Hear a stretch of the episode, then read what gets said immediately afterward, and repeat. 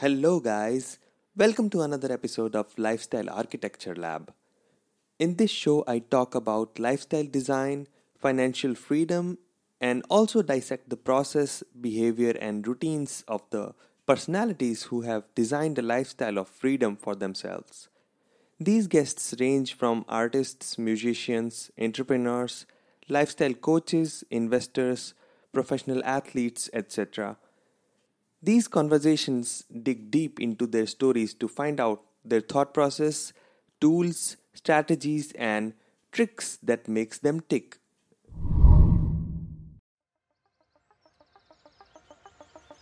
This is happening. Let me just do what I love to. No nine to five.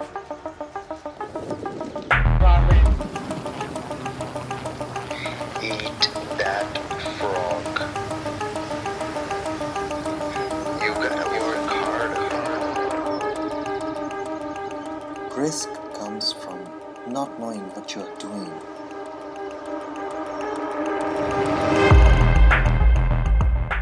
This is Lifestyle Architecture Lab, and I'm your host Himanshu Sachdeva. In this episode, I'm talking to Shivani Gharat, who is the principal correspondent at C N B C Awaaz news channel and also an ultra-marathon runner. She has traveled more than thirty-two countries. On her Instagram page, she shares her fit lifestyle with the audience and inspires thousands of people. In this episode, we talk about her story, how she started off with journalism, and how she worked her way towards C N B C Awaaz. She also shares insights which might be helpful for the aspiring journalists. Shivani is the first non-Ladakhi woman to complete the Khardungla Challenge, which claims to be one of the highest marathons in the world with an altitude of eleven thousand to seventeen thousand feet above the sea level. She shares many stories from her life experiences.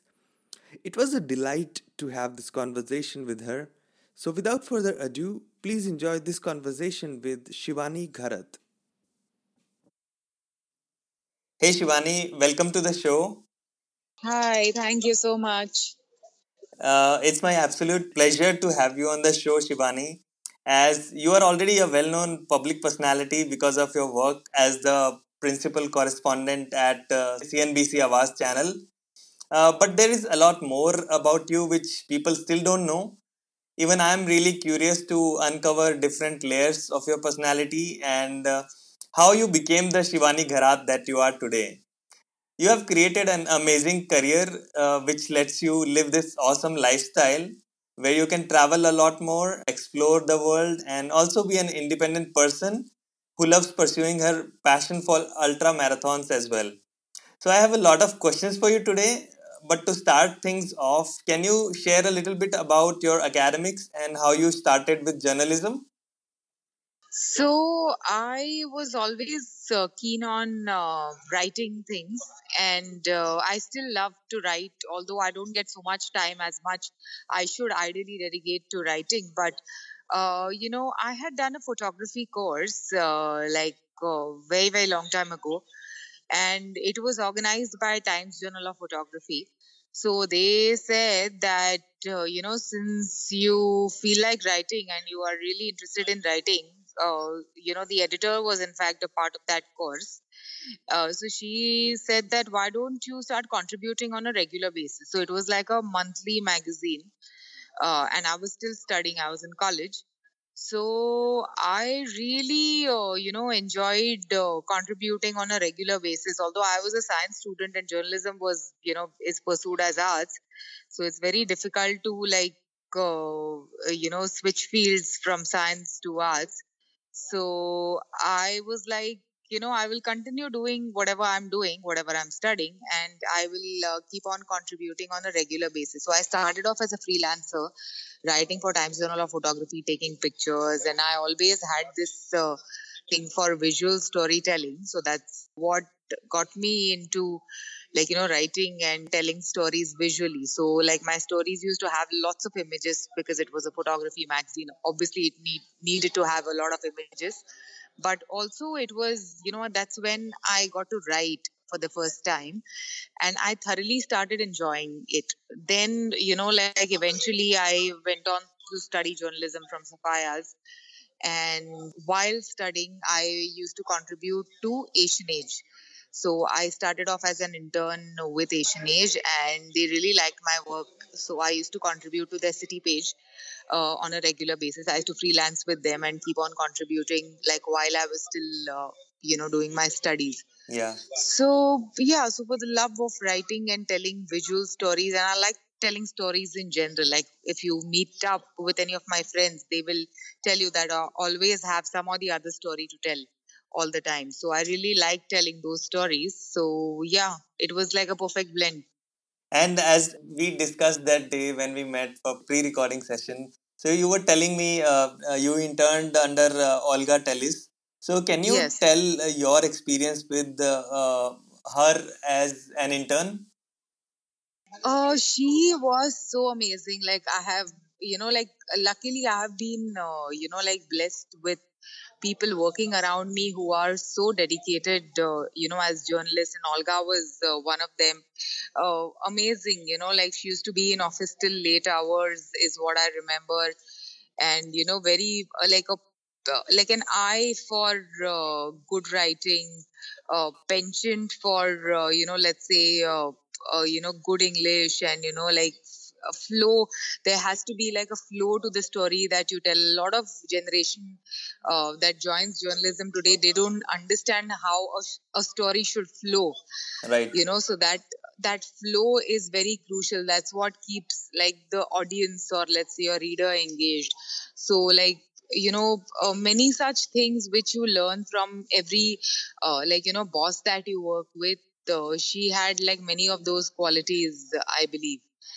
And so is, uh, you know, like the current people that I'm working with. I mean, you know, some of the people around me, let's say, for example, Shireen Bhan, she's like the most hardworking person I have seen in my life. Like whether mm-hmm. it's a weekend, you message her, call her, she's always there to reply. She, it never happens that she's not available to answer your question or to answer your query, uh, you know, so many such people uh, that I have worked with. Sanjay Pugalia, for example, amazing person, uh, you know, when I had joined Awaaz, it, he was like a great person to work with. Again, the same quality, hard work, always ready to take your call, always ready to answer your uh, query.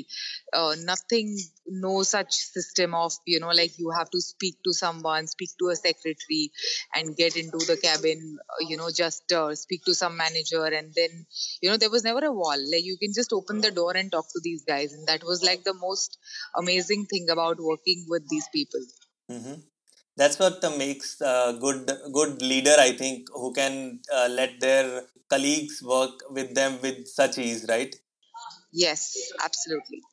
Uh, there is a quote uh, from a very uh, renowned author, Tim Ferriss. Uh, he mentions it uh, quite a frequent times. So that is, uh, you are the sum of the five people you surround yourself with. So I think, as you said, as you surround yourself with such a such an amazing uh, clan, so I think that that is what makes you more uh, interesting. Oh, I mean, uh, it is, uh, you know, just, I mean, I'm all hard work, yeah. Like, I wish I was half as uh, talented as many people that I see, but I am very hardworking. That is my thing. I am extremely hardworking, and that is one of the qualities that I really like about myself. Like, I will give my blood, sweat, last uh, atom of my body to, like, a thing when when I decide upon it. So, I am like that. Like, had it been, like, a combination of, like, Uh, you know, hard work plus talent, then it would have been like a different story. But I'm like pure hard work. Hard work also uh, gives meaningful results, I think. That's what is happening with you. Yes. Yeah. So moving on, uh, can you tell uh, what was your first story which you ever covered? Uh, first story that I ever covered. Now, I can't remember. You know, mostly interns get to do these, you know, product launches, photography book launches and all of that. So maybe it would be one of those uh, things. Uh, I, I'm not really sure what was the first story that I really covered. Yeah, I think uh, we were discussing and you mentioned some murder case uh, which was Poshambi. Yeah, yeah, that Leh. was much later. That was much later, okay. That was much that was much later, yeah. There was this, uh, that got me the first uh, front page. Okay. Because I had done a story on, uh, you know, how there's this, uh, th- there were these two techies mm-hmm. and one of the techies uh, in the relationship was murdered in a hotel. Okay. And, uh, you know, it had like that perspective on how many of the hotels in Bombay do not allow, uh, you know, renting a room for, you know, probably one night stay or two night stay for a couple who is unmarried. Mm-hmm. So they always ask for like a marital uh, proof. So like, you know, a couple is, is left with no choice but to go to all of these shady properties that are there across Bombay. Mm-hmm. To like spend that night. Either there is a five star which doesn't bother you with any of these silly questions. Yeah. Or, you know, so it was like a story on that, I believe, is what I remember. So that was one of the stories that gave me like a front page and I was really happy about it. So I remember that one for sure. Mm-hmm. All right. Yeah. And uh, as many of the youngsters might be listening to this episode who are... Uh, pursuing journalism right now. So for them, I want to ask you, uh, what was your process in the initial stages when you were uh, uh, covering your first stories and how did you research for those stories? Any specific methods or sources? Uh... So first of all, the key is to verify whatever you do. Like you have to verify and verify and keep on verifying. So if somebody says that, you know, I P L rights were bought by so-and-so broadcaster for a sixteen thousand crore, let's say.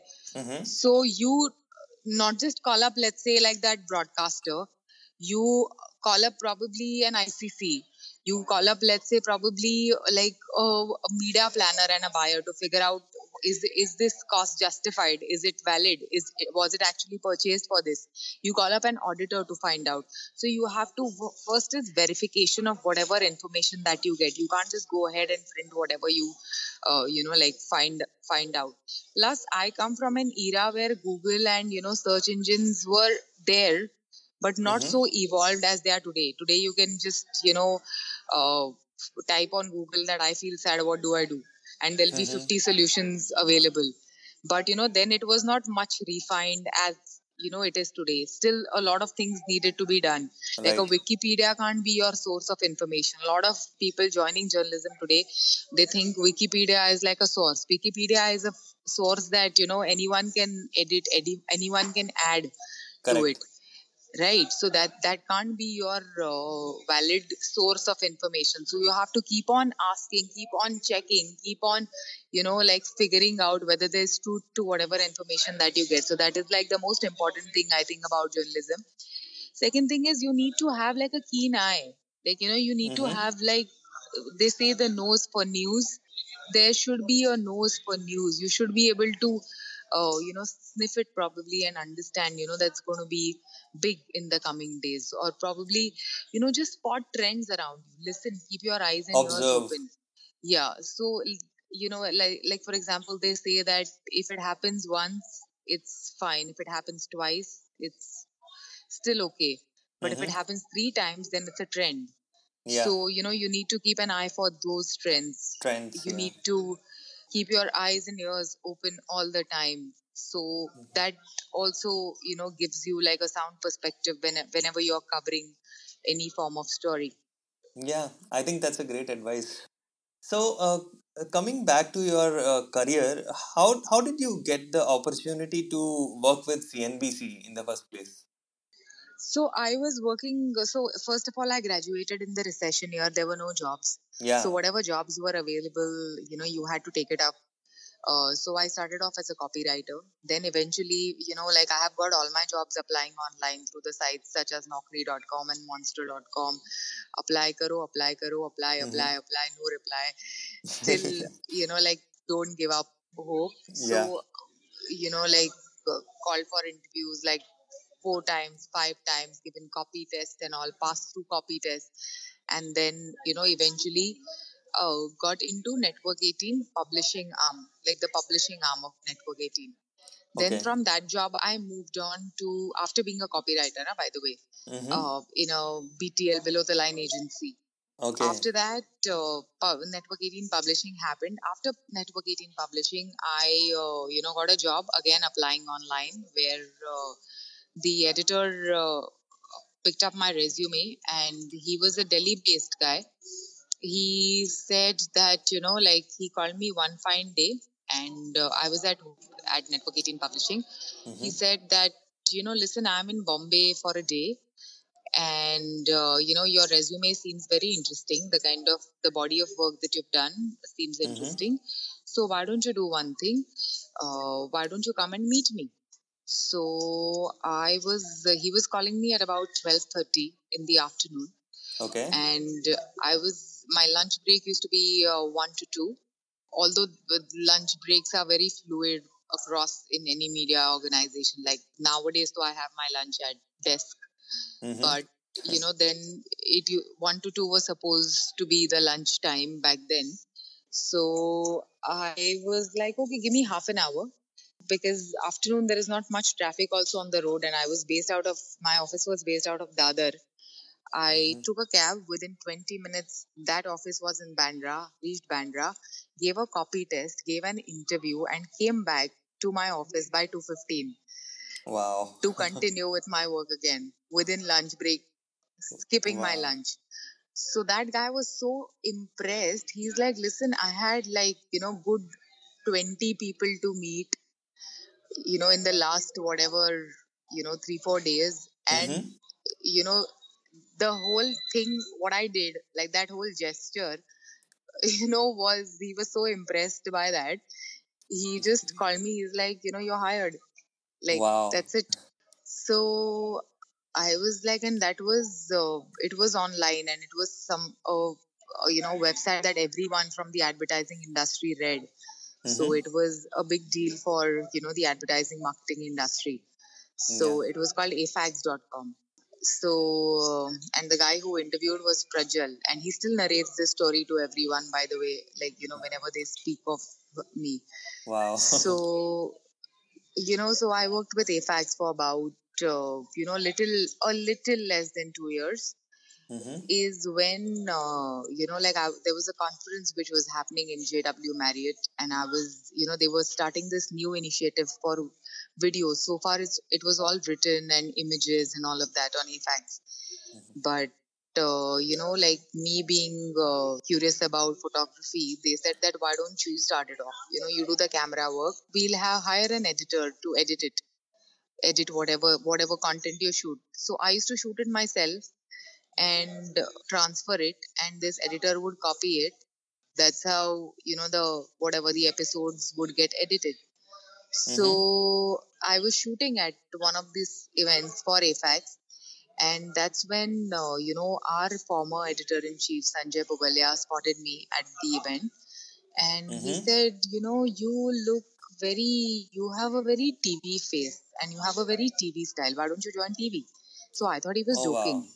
Wow. So, and I had heard of Sanjay Pugalia, but I have never, I had never met him in person. So I thought he's bluffing. So when he introduced himself as Sanjay Pugalia, so I checked his badge, and I'm like, oh my God, it is Sanjay Pugalia. It is really him. Yeah. So he said, why don't you do one thing? Just, I'll call you on this Sunday.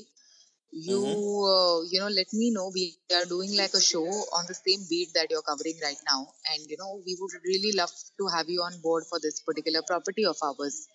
So mm-hmm. I, you know, heard him out. And I completely forgot about it. I didn't expect to call him, you know, at the time that he said he would call me, which was at about four. So mm-hmm. he did call me at four on Sunday. And oh, I was, wow. you know, pleasantly surprised. And I had done no research for the show that he had asked me to watch. And when he called, I was so taken aback. So I said, uh, okay, just give me like fifteen minutes. I'll call you back. And I quickly Googled, YouTube the episode. I watched it, watched another episode, uh, you know, did some uh, research, jotted the points, et cetera. Mm-hmm. And then he called me, and he called me back after uh, thirty, forty minutes, and I had all my research in hand. So he asked mm-hmm. me like a couple of questions, and he's like, okay, done. Just come you and hired. meet me. No, no, just come and meet me, okay. like, you know, in office or, uh, you know, at some place, in case if you're too cautious that somebody will spot you and, you know, mm-hmm. will inform your organization. Yeah. Yeah. So then I met up with him, met up with the team. And I was here within like a month. Finally at C N B C Awaaz. Yes. And uh, as you mentioned, you you were doing the photo and video work. So did you do some uh, uh, training for that beforehand? I mean, uh, while you were studying? Nothing.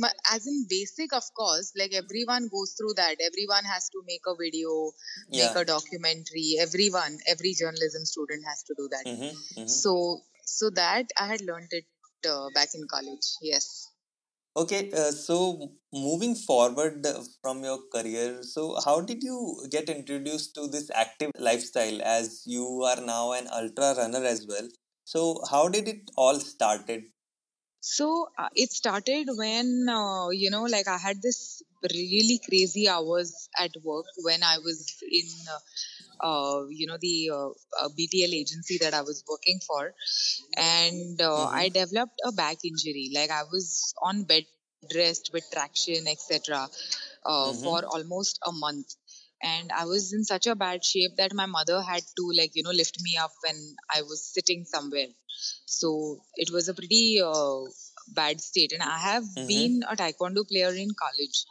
So I ha- I used to have like three hours of practice in the morning, then college, and three hours of practice in the evening. So I was fighting fit in college. Wow. And, you know, from there to, you know, somebody helping me out to get up from like a chair was something that I never imagined of myself. Mm-hmm. So I was like, listen, this needs to be changed. So since, mm-hmm. you know, my work hours are not regular, my food habits are not regular, yeah. you know, why don't I try something, you know, to do with my fitness? But now, you know, like you see a splurge of the gyms around us and, you know, workout places around us. Yeah. Back in two thousand eight, two thousand nine, there were hardly such so many places. Like mm-hmm. there was only Gold's Gym and Tharawakar at limited few locations, you know, across Bombay. Uh, mm-hmm. Or, you know, those typical gyms that you get, you know, with machines and et cetera around yeah. us. So nothing like free body weight and all of that. And I'm not a big fan of gyms. Plus, mm-hmm. timing has to be really suitable. The timing was the biggest factor because my work hours were very erratic. Plus yeah. travel, combined with travel, uh, I was like, I need something. It had to be something which I can do anywhere, like, you know, at whatever time I want. Yeah. So then I thought, why not get back to the original habit of running, which I used to do during Taekwondo as like a conditioning practice. Why not try it out now? So mm-hmm. I started with like a kilometer, you know, running five hundred meters and five hundred meters back, like, you know, three hundred meters of run and one hundred meters of walk. Walking. Then four hundred meters of run and probably one hundred meters of walk, like that. So that became like a kilometer, kilometer became two kilometers, three kilometers. Then someone told me, why don't you register for a marathon? So mm-hmm. I went home and I checked that there was, uh, Mumbai Marathon was just like a couple of uh, months away, like, and the registration for the half marathon were already full. So I was okay. like, listen, I have run in college and I have also run for uh, cross country for college, so why can't I do full? Yaar, how difficult will it be? So oh, I wow. just, you know, I just registered for a forty-two kilometer just like that. Like that was the first race run of my life. So the full length, I, full full marathon. Yeah, the full marathon was the first run of my life. Wow. And uh, I was uh, like, you know, the longest run was my transition period between afaqs to C N B C, which mm-hmm. was like my, I had taken like a two weeks break. Between the jobs. Between yeah. the jobs. Yeah. And uh, I was like, you know, forty-two abhi register to kar diya hai. Let me just, you know, just uh, run like a little longer. So mm-hmm. seventeen kilometer was my longest run before a full marathon. I ran seventeen K and I decided, okay, now I'm prepared to run a full marathon. So wow. I went ahead and I did a full. with seventeen kilometers ka practice. Mm-hmm. And yeah, I did it sub five hours. Sub five, my first, wow. Yeah, my first ever full marathon. Wow, first ever marathon, and that too in sub five. So it was, I mean, and I didn't know the, what do you say, the magnitude of doing a full marathon. Like, yeah, you know, yeah. I was like, it's a run, I finished, okay, move on. Mm-hmm. But then next year when Star Sports contacted me that, you know what, you've done amazingly well in Mumbai Marathon. That was your first ever run. Mm-hmm. Have you run before? Have you done halves and all of that? I was like, no, th- that was my first ever run. So they contacted me and they wanted to do a story. That's when I understood that I have done something big. Like, wow. you know, till then it was like, yeah, whatever. Like, I've just run. Like, I just finished a run. I, I didn't know the impact completing a sub five full marathon is like many people's goal. It was like, yeah, I just ran. It was like mm-hmm. that. Like, I had no sense of celebration or whatever. Just yeah. that I didn't die was like the goal. Good enough to good enough to celebrate. So yeah. I was like, yeah, I survived. Now I need some sleep. To you, it was just casual. I think for people, it is like heroic effort. Yeah, so I was like, yeah, whatever, I finished. It mm. was only next year when they contacted me in December uh, twenty thirteen mm-hmm. is when I realized that, oh, wow, you know, I have done something big. So the marathon was in twenty thirteen itself, right? January? Jan twenty thirteen. And okay. uh, Star Sports contacted me a year later. Okay. To do to follow track my entire run across the course okay. uh, for the Jan twenty fourteen event. Mm-hmm. The okay. next event. Great. And uh, so as as we were discussing, you mentioned that you have also completed the Khardungla Challenge, which which is a very prestigious uh, race, I think, on a very high altitude. So yeah. uh, I did some research and I found out that you are the first non-Ladakhi woman to complete that challenge, which you did in twenty fourteen. Yes. So any specific story or any memory coming to mind from that experience? Um, again, the same thing. I didn't know that, you know, I was quote unquote the first non-Ladakhi woman to do it until the organizers told me. Uh, you know, it was in uh, after the Mumbai Marathon, there was this ultra runner called Dharmendra Kumar. Mm-hmm. So I, I wanted to ask him, okay, like, okay, so now I have done uh, two full, mar- two actually three full marathons I had done by then. By then and yeah. I had done a Nilgiri challenge. So he was there in the, the Nilgiri's one hundred kilometer race. Uh, okay. Which, uh, you know, I did it with like quite a few uh, popular runners across the country. Mm-hmm. So he said that, listen, you know, this, uh, you know, Nilgiri, so you have done, but there is a more beautiful race and a more scenic race that you must do. So I was like, which one? So he's like, okay, there's a seventy-two kilometer run that happens in Khardungla Pass, you know, mm-hmm. which crosses you, where you cross the Khardungla Pass, mm-hmm. and it's really beautiful. Why don't you give it a try? He he had been doing it for the past uh, two years before I did, I guess, or at least one year for sure, because he, his experience was like at least a one or two year old. So he said that, okay, I have done it and I really like the run. So why don't you give it a try? I'm going anyways. So there were a couple of other uh, two, three runners who were, you know, like going with him. Mm-hmm. So I was like, cool, I'll, uh, you know, I will participate in that challenge. And I went to Ladakh and I, it was tough because, you know, it requires a lot of acclimatization yeah. and, uh, you know, because I am going from sea level. Like, correct. Literally sea level. Yeah. And to eighteen thousand plus feet altitude. Mm-hmm. So, you know, like first two, three days are really tough even when you reach Leh. Yeah. Then slowly and steadily, you know, you, you, you know, acclimatize, you climb, you start climbing monasteries. So I used to climb monastery steps up and down. I okay. tried running like a couple of times, et cetera. So this, this particular race, it goes from Leh to Ladakh, is that so? No, no. It starts from Khardung village. Okay. Uh, yeah, approximately fourteen thousand feet above sea level mm-hmm. and takes you all the way, or it takes you all the way up to Khardungla Pass. Okay. You run all the way to Khardungla Pass and then you descend towards Leh from there on. Okay. Okay. All right. Yeah. So it's climb. First is full climb and the second is like a complete descent. like you are running a mountain basically. Yes, yes. Wow. So it was tough, but it was really scenic. It was really amazing. It was a beautiful run. Uh, mm-hmm. And I really enjoyed uh, running that. So it was only after I finished is when they told me that uh, you are the first non-Ladakhi girl to finish it. And I was like, wow, you know, that unexpected uh, that surprise. Fabulous. Yeah, yeah, very unexpected. Mm-hmm. Yeah. All right. So you have done uh, many ultra marathons till now and marathons also. So any specific race which has been the best experience of your life till now? One of the best marathon experiences that I have had was New York City Marathon, because I really enjoyed it. Mm-hmm. Right from uh, the word go to the finish line, mm-hmm. it was so amazing. The energy, the crowd support, everything was spectacular. The arrangements on the road, the policemen, N Y P D cheering up for you. Wow. Uh, you know, even uh, the people, like half half the New York was on the streets. Uh, Huskies were giving high fives to you while you were running. Wow. It was phenomenal. It was really phenomenal, uh, you know, to experience something like this. Also, partly because it's like a world marathon major.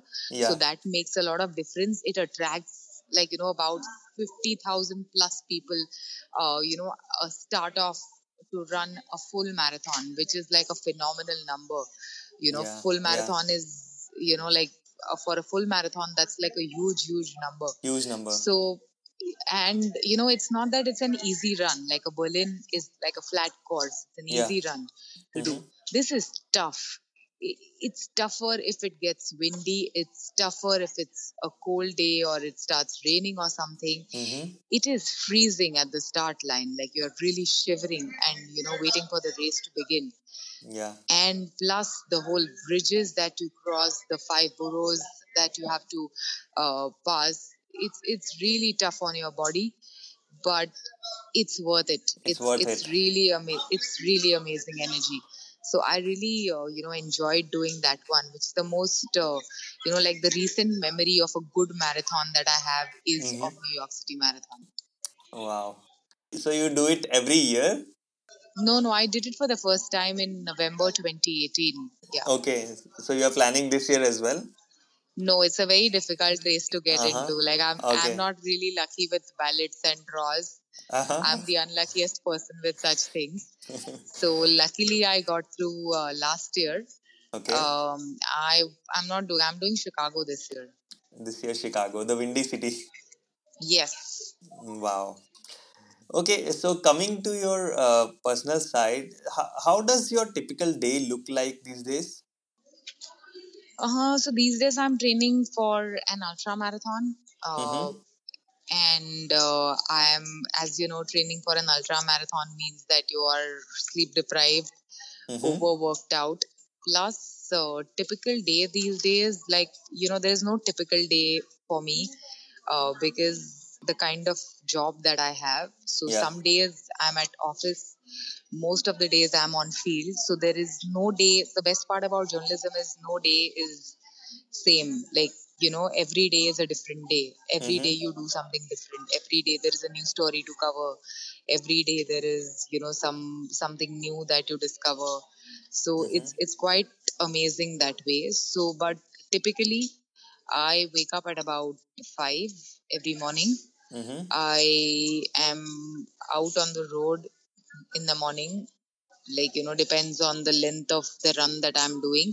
Mm-hmm. Uh, whatever time I finish the run or that workout that I'm doing, come back home, have my breakfast stroke lunch mm-hmm. together, because I have like a full meal in the morning before I leave for work. I have like a, you know, I have like a proper dal chawal, sabzi, et cetera in the morning mm-hmm. and come to office, and then the day continues. Like, you know, sometimes I'm in office till eight, sometimes till ten, eleven, depends. Like, but I make it a point to save every fifteen minutes that I get and, you know, direct it towards running so that I can train as much as I can in whatever time I have. Mm-hmm. So you are juggling all the time between being a correspondent and being an ultra marathoner as well. That must be yes. pretty hectic. Yes, yes, yes. Yeah. Okay. So, as an ultra-marathon runner, uh, is there any specific exercise regime you follow along with your runs? Uh, any workout routine? Mostly mileage. Mm-hmm. Mostly mileage. Uh, and I uh, swim for cross-training. And mm-hmm. I also do lots of uh, strength training. And uh, sometimes I do yoga. And uh, is there any specific mindfulness practice also you do? Any meditation or anything like that? Uh, nothing. Actually, whenever I get some time, I have this really cool watch, Apple Watch Series four. Mm-hmm. So there is this one minute breathing exercise and it's really relaxing when you do it. So yeah. I, you know, in the middle of a work day, I sometimes do it.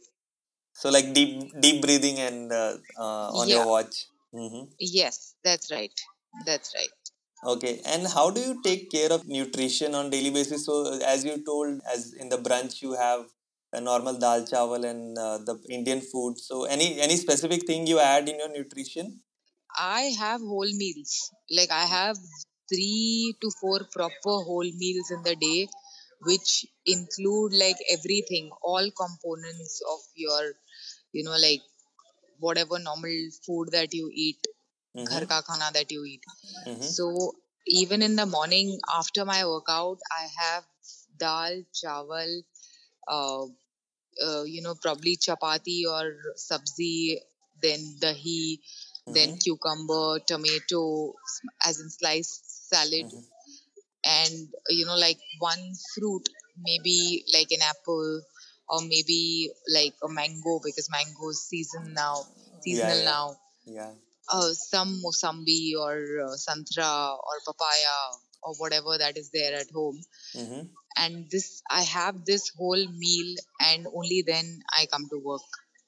Whether it's nine a.m. in the morning or whether it's mm-hmm. ten a.m., whatever time of the day, mm-hmm. I have all of this and uh, only then I leave house. Oh, wow. So mix of vegetables and homemade food and also yes. some fruits, right? Yes. All right. And I have it, I similar meals I have through the day. Like it it has to be a whole meal. It can't be like one component. It can't be only proteins or only fibers mm-hmm. or, uh, you know, only juices or whatever. Like juice though, I think anyone without teeth should consume juices. Yeah. A fruit is better eaten. Yeah, yeah. Instead of juice, you have a raw fruit itself. Yeah. Mm, all right. So moving forward... Uh, Can you name a person who has had a big impact on your life? Maybe a mentor? Uh, and how did this person impact your life? Uh, I think it's my mother. It's really my mother. My mother is uh, very uh, fiercely independent. Mm-hmm. And uh, I have seen her multitask uh, all through her life. Mm-hmm. She has, I think, made me what I am today. You know, she... really, you know, like she, I've seen her work really hard, uh, you know, manage me, manage her work, you know, get promotions and then spend Saturday afternoons at swimming pools with me, Saturday afternoons taking mm-hmm. me to like art classes and then attending my school, uh, you know, like parent teachers meeting, et cetera. And taking my studies and really pushing me through everything in life, you know. Maybe she doesn't come for any of my runs and that's yeah. perfectly okay, but she's there. Like, you know, she when I go home, she's there. You know, she's there with like all her lovely food that she makes. Yeah. And, you know, like she's there. She's always been there. So I think, yeah, my mother has really shaped me as a person, as somebody uh, who I am. Plus, one of the biggest things that, you know, she's taught me that has never happened that, you know, she would be, uh, you know, stressed out about, you know, let's say I have fallen and I have broken my hand and, you know, like, or uh, I have injured myself or, you know, there's something wrong that has happened. Maybe probably I have not got great marks. Okay, she would have been upset for like mm-hmm. uh, half a day or something. But, you know, she is the one who's taught me the art of moving on and, you know, looking forward. So she I mean, I really have to give it to her for, you know, making me that kind of a person who can, no matter how, uh, you know, hard I fall down, like I have this ability to get up very quickly. So mm-hmm. I think, you know, that is what she has taught me, because she would be like, okay, whatever, like, you know, you broke your hand, that's fine, it's going to be all right. Don't cry about it too much. It doesn't require so much drama. Move on. You'll mm-hmm. be all right tomorrow. I think that that is the kind of support system uh, everybody should have, but mostly people don't have. And mostly independence. Like, you know, yeah. she is, she's taught me to be like financially, emotionally independent in many, many ways. Mm-hmm. And, you know, like I, I really uh, admire her and respect her for that. Mm-hmm. Yeah. So the next question is, uh, what advice would you give to your own younger self, maybe a twenty years old Shivani?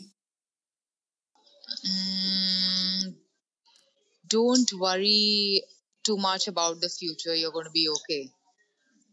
Mm-hmm. That's great. So you were worrying too much at that time? Everyone does. You know, everyone yeah. is, you know, worried about what they are going to do in life. Whether you're going to get like a job or whether you're going to be successful. I think, you know, if you want something real bad, Paulo Coelho said that, you know, the universe conspires to ensure that you get that thing. Yeah. And it's true. Like, if you want something real bad and, you know, you work towards it. Work hard. Work hard towards it. The universe will conspire and you will eventually get what you want. Mm-hmm. You just need to have that patience. Yeah, that's true. Yeah. Mm. So, uh, moving on, uh, what do you think about uh, content creation uh, presently and the future of media? Like, in which direction the media is uh, moving forward, and how mm. how does that road look like? Oh. Mm. Uh... I mean, it's very dynamic. Currently, you can't say, you know, everyone, even the bigger organizations are uh, looking at, you know, where will the media move forward to. A lot of people say that, okay, the future lies in digital. Mm-hmm. But yeah, T V still has a sizable chunk of your media spend yeah. in the country. Like yeah. it is, it is, it is a platform where, you know, uh, the highest spends uh, is uh, directed towards television. Like, you know, if you look at the I P L race for ten second spots, the rates uh, go up to anywhere between twelve to fifteen lakhs. And that's a huge amount for a ten second spot. A digital yeah. platform can never demand that kind of money. Yeah. So, you know, T V is still to stay. I think the future of anything is engaging storytelling.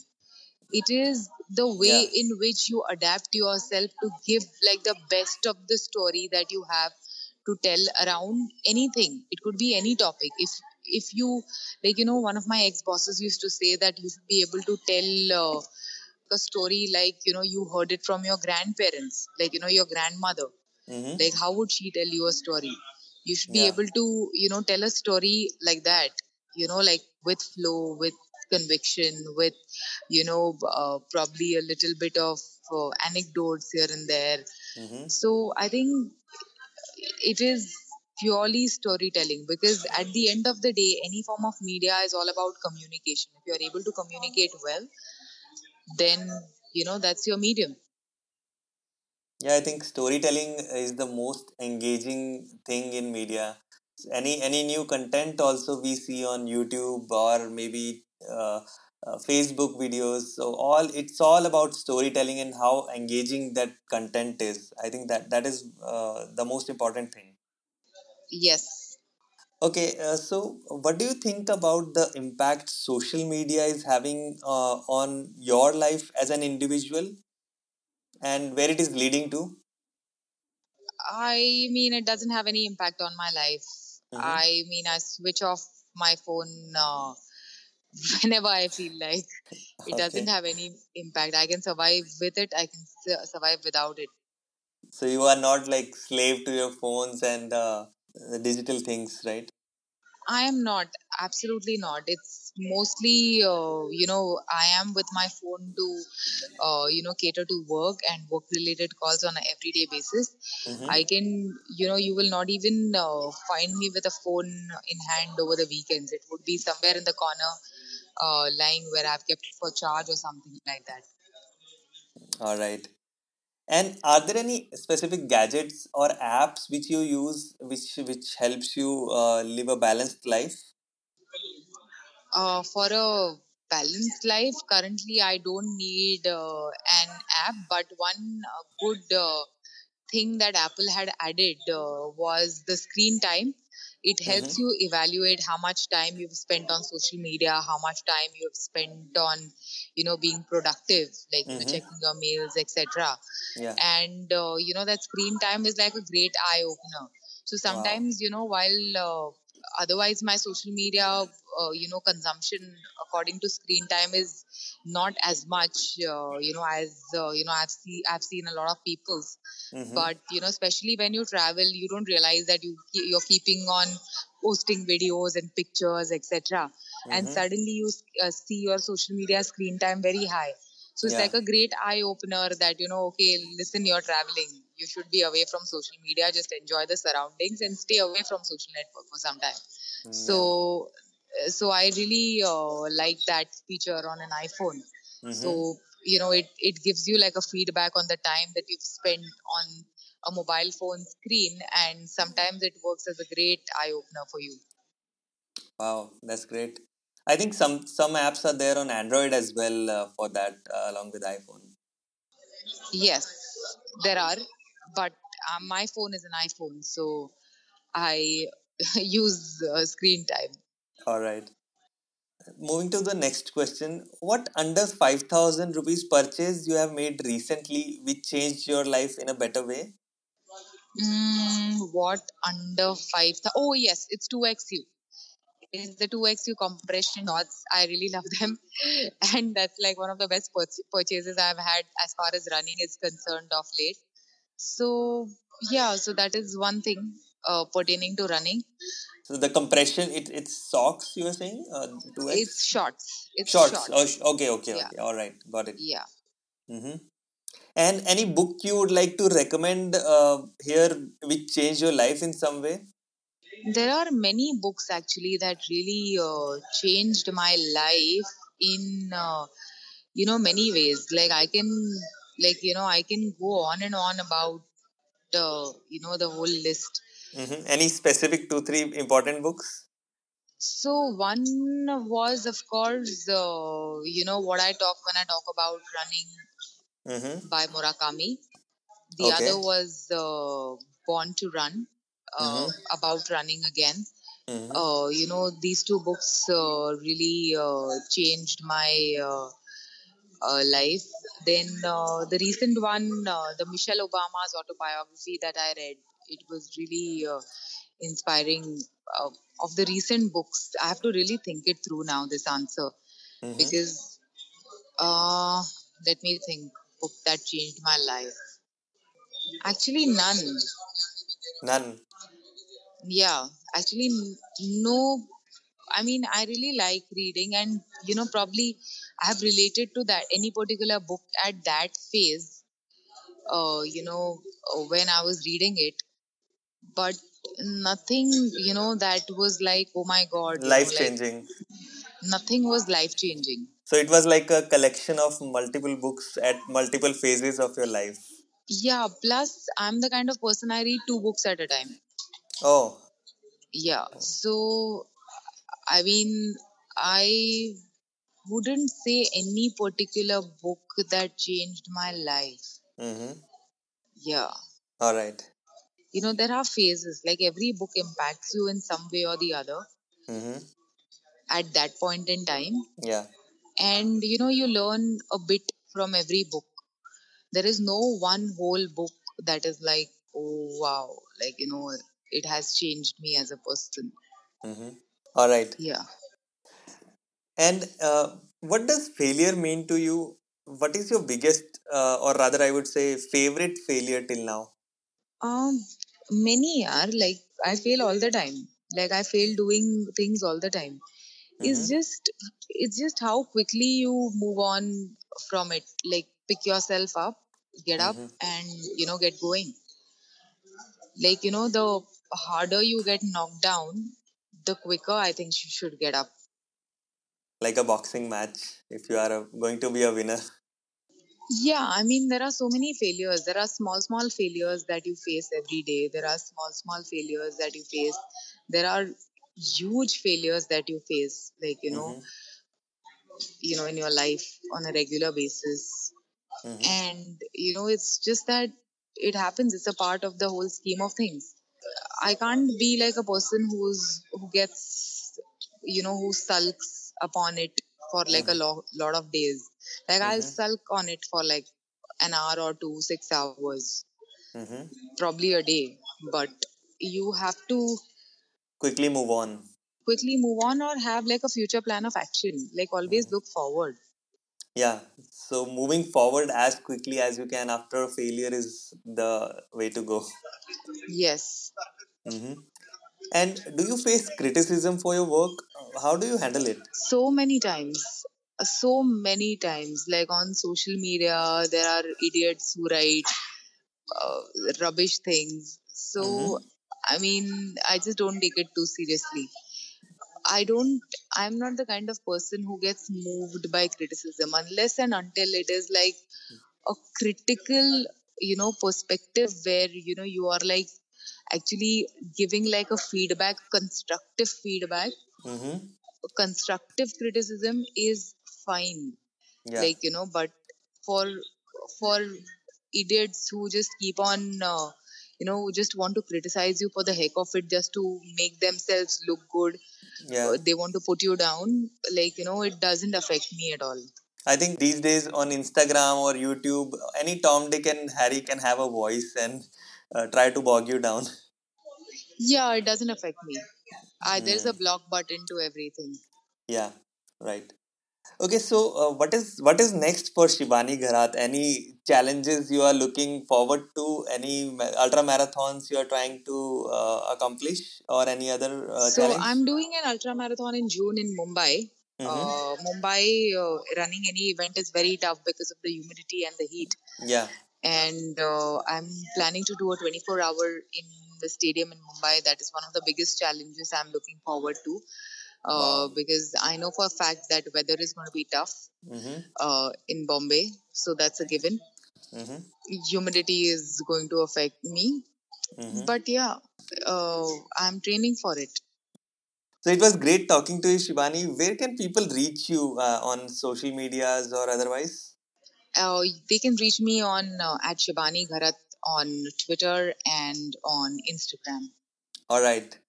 So all the good stuff from this episode and all the links I'll share in the show notes of this episode. Thanks Shivani for making the time for this wonderful conversation. Thank you. Thanks Himanshu. Hey guys, this is Himanshu again. Now before you move on, here's something I want to share with you. I have one weekly newsletter which is called Saturday Pentacle. You can think of it as a weekly one-page magazine for the curious minds where you'll find five awesome things which I've been pondering on in the last week. It may contain popular articles, blogs, photographs, Instagram posts, books, videos, products, or thoughts. It's completely free. If you want to get it, just go to himanshu sachdeva dot com. That's my name, himanshu sachdeva dot com, and drop in your email. You'll get the very next one. I hope you enjoy it and thank you for listening.